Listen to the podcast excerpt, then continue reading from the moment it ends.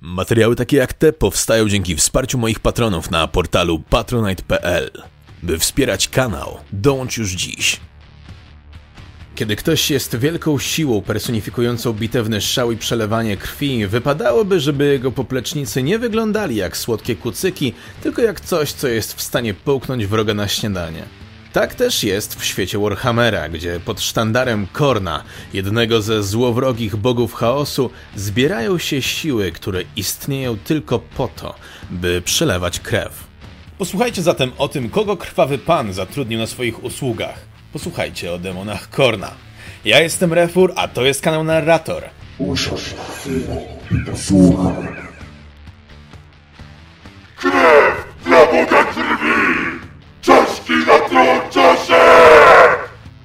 Pośród wszystkiego, co służy Kornowi, najbardziej powszechne są krwiopuszcze. Ich cała istota oparta jest na pragnieniu przelewania krwi na polu bitwy, a gdy bitwa się skończy, na chęci przyniesienia jak największej ilości czaszek pod tron ich władcy. Są to dwunożne stworzenia o umięśnionych torsach, czerwonej, porowatej skórze i diabelskim porożu. Z pomiędzy zębów, ostrych jak igły, raz po raz wyskakuje długi język służący do kosztowania krwi poległych. Na tle wyraźnych mięśni widać ścięgna, które pozwalają krwiopuszczom spinać się do szybkich ataków. Te demony poruszają się nago lub prawie nago. Ich jedyną ochroną są zgrubienia łuskowatych narośli lub kawałki płyt pancerza. W swoich zwieńczonych pazurami dłoniach każdy krwiopuszcz nosi demoniczny miecz wykuty z jego własnej esencji. Jest to tak zwane piekielne ostrze, które stanowi integralną część stworzenia i jest z nim nierozerwalnie połączone. Wierzy się, że krwiopuszcze są umarłymi wojownikami przywróconymi do życia, gdyż Korn w swej łasce dał im drugą szansę, by w nieżyciu nieść jeszcze większą pożogę. W wymiarze chaosu konkurują między sobą, który będzie mógł być wysłany do świata rzeczywistego, a wraz z błogosławieństwem ich pana organizują się w regimentach pod sztandarami zapełnionymi imionami ich ofiar. Jednak gdy rozpoczyna się bój, taktyka odchodzi w niepamięć. Krwiopuszcze rozpierzchają się po polu bitwy, zapominając o formacjach i flankach, gdyż prowadzi ich jedynie żądza krwi. Wszak, gdy mowa o rzezi, ilość jest ważniejsza niż jakość. Najstraszniejszymi spośród krwiopuszczy są heroldowie, jednostki wywyższone przez samego Korna. Mówi się, że Herolda wybiera się na arenie spośród tuzinów innych, zaś wybrańcem zostaje ostatni na polu bitwy. Heroldowie na tle innych wyróżniają się największym zapałem do bitwy, ale i gniewem, którym potrafią zarażać i inspirować. Herold, pomiędzy innymi krwiopuszczami, doprowadza demony do wybuchów adrenaliny, co z pewnością nie pomaga organizować się w czasie bitwy. Dopiero obecność wyższego demona sprawia, że w tym całym machaniu pazurami i mieczami pojawia się odrobina planu. A skoro już była mowa o wyższym demonie, Jedyne co pozostanie, gdy z tobą skończę, magu, to połamana powłoka skóry. Połamię każdą kość, wyrwę każdy z organów, lecz twoją czaszkę ja zabiorę ze sobą i przyniosę memu władcy. Nadejście krwiopijca do wymiaru materialnego wtórowane jest falami okrucieństwa wśród ludzi i niebem zasnutym chmurami, z których leje się krew. Gdy demon zbliża się na pole bitwy, wlewa ogień w serca żywych, którzy nierzadko zwracają się przeciw swoim. To jednak nie wszystko. Roślinom wyrastają kolce, a czasem nawet szczęki. Oręż zaczyna się pocić krwią, jednak nie to jest najgorsze. Zobaczyć krwiopijca to pożegnać się z życiem. Ci jednak, którzy przeżyli to spotkanie, opowiadają o zagładzie zstępującej z nieba, o skrzydłach tak wielkich, że są w stanie zakryć słońce, zaś jego lądowanie wywołuje wstrząs. Wspominają o obezwładniającym poczuciu dzikości i nadchodzącej śmierci. Kudłata skóra tego stwora skrywa się pod pancerzem i zastygłymi plamami krwi. Co jednak ważne, nie są to zwykłe elementy pancerza, lecz jedność mięsa i metalu. Pysk krwiopijca należy do dzikiego psa, a jego szczęka wypełniona jest zębami mięsożercy. Skrzydła przypominają te smoka, porusza się zaś na dwóch nogach zakończonych racicami. Tak karczma, Rzym się nazywa. Takie wymieszanie demonicznego mięsa, kudłów, zakrzepłej krwi i potu musi potwornie cuchnąć. W jednej dłoni krwiopijce zazwyczaj trzymają wielki runiczny topór, który podobno trzyma w sobie dusze innych demonów, w drugiej natomiast page skręcony ze skóry popleczników Slanesha. Te bronie same w sobie stanowią zagrożenie swoim rozmiarem, jednak w dłoniach tej kilkumetrowej bestii stają się zabójczym narzędziem. Choć ten ekwipunek nie jest regułą, krwiopijce mogą różnić się między sobą zależnie od pewnych czynników. Porozdzielane są pomiędzy ośmioma batalionami pana czaszek. Zależnie od przynależności potrafią mieć różny rynsztunek, jak i cel istnienia. Ósmy batalion to generałowie, szósty to berzerkowie, krwawe maszynki do zabijania, trzeci to specjaliści od polowań na konkretne cele, zaś pierwszy to najbliższe Bogu wywyższone jednostki jak Skarbrand czy Angrat.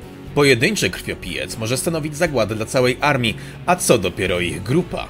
Stanowią one spersonifikowaną furię i chaos bitewny. Posiadają jednak inteligencję i zdolne są do mówienia. Dowodzą w bitwie, kierując się swoim instynktem. W większości przypadków wiedzą, widzą i czują, jak potoczy się bitwa. W czasie swego istnienia zapewne widziały już wszystko. Co ciekawe, w przeciwieństwie do innych wysokich demonów bogów chaosu, krwiopijec nie posiada zdolności magicznych. Korn brzydzi się podstępną magią, a jego demony nadrabiają w innych aspektach. Mięśnie krwiopijca wypełnione są wolą walki, umysł natomiast nastawiony jest na jedno cel. Istnieje jeszcze jeden aspekt, który odróżnia krwiopijca od demonów innych bogów chaosu. Gdy ich wojska padają, gdy przegrana jest już pewna, wiedzą, że trzeba powrócić do domeny swojego boga i się przegrupować, lecz nie krwiopijce. Nawet otoczone i okaleczone będą walczyć. Korn oczekuje czaszek i krwiopijec przyniesie ich tyle, ile zdoła przed śmiercią.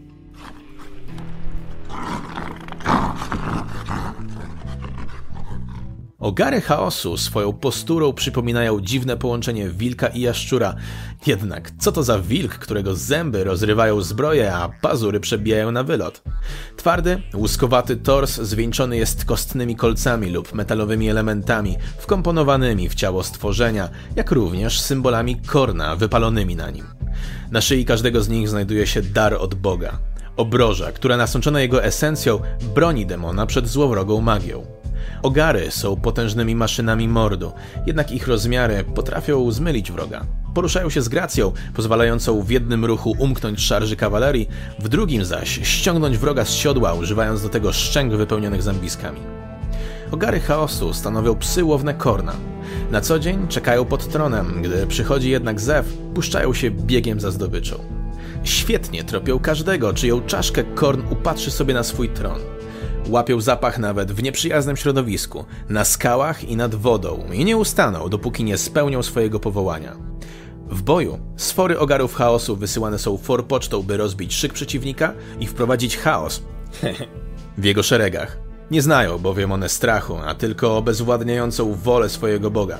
Po tym na scenę wchodzą krwiopijce i krwiopuszcze, jednak ogary mają jeszcze jedno zadanie. Pan krwi pożąda rzezi. Rzeź więc dostanie, gdy ogary dopadną wszystkich tych, którym uda się zbiec z pola bitwy. A wtedy Korn pogłaszczy je za uszkiem i powie: Dobry piesek. Tego, bierz tego, zabijmy tego! Podobne do byka lub niedźwiedzia stanowią wypaczone połączenie metalu i ścięgien, które ubrane w demoniczną energię niosą pożogę. Molochy nie posiadają skóry. Wszystko co wewnątrz ukryte jest pod skorupą żelaza i miedzi. Zamiast krwi posiadają ogień, zamiast dwutlenku węgla wydychają opary pieców i fabryk, zaś ich stopy krzeszą iskry o podłoże. Powiada się, że im ciemniejsza ich powłoka, tym niebezpieczniejszy jest taki moloch. Te groźne stworzenia są czasem dosiadane przez najodważniejszych lub najbardziej szalonych spośród popleczników Korna. Takie połączenie tworzy kawalerię tego boga, zdolną głównie do rozbijania i rozgniatania formacji piechoty przeciwnika, ale również do taranowania maszyn. Jednak by to się stało, jeździec musi wpierw złamać wolę bestii, ujarzmić, jednocześnie nie dając się rozgnieść w śmiertelnym boju. Gdy bój się rozpoczyna, grupy tak zwanych krwawych miażdżycieli atakują najbardziej zwarte spośród linii przeciwnika, potem rozpierzchając się chaotycznie. po polu bitwy.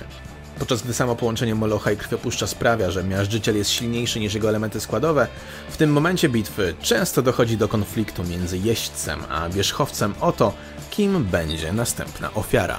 I to tyle na dzisiaj. Serdeczne podziękowania dla Uroborosa z fanpage'u Uroboros Art, który zapewnił na dzisiaj kilka bardzo fajnych rysunków. Sprawdźcie link w opisie. W opisie, jak i na ekranie znajdziecie również kontakt do chłopaków z Vox Record, którzy udźwiękowili dzisiaj demony. Dzięki wielkie. Kończymy, a ja tymczasem zostawiam was z pytaniem. Jak myślicie, kto by wygrał w pojedynku? Krwiopijec Korna czy Strażnik Tajemnic Slanesha? Widzimy się w sekcji komentarzy. Do usłyszenia. Cześć.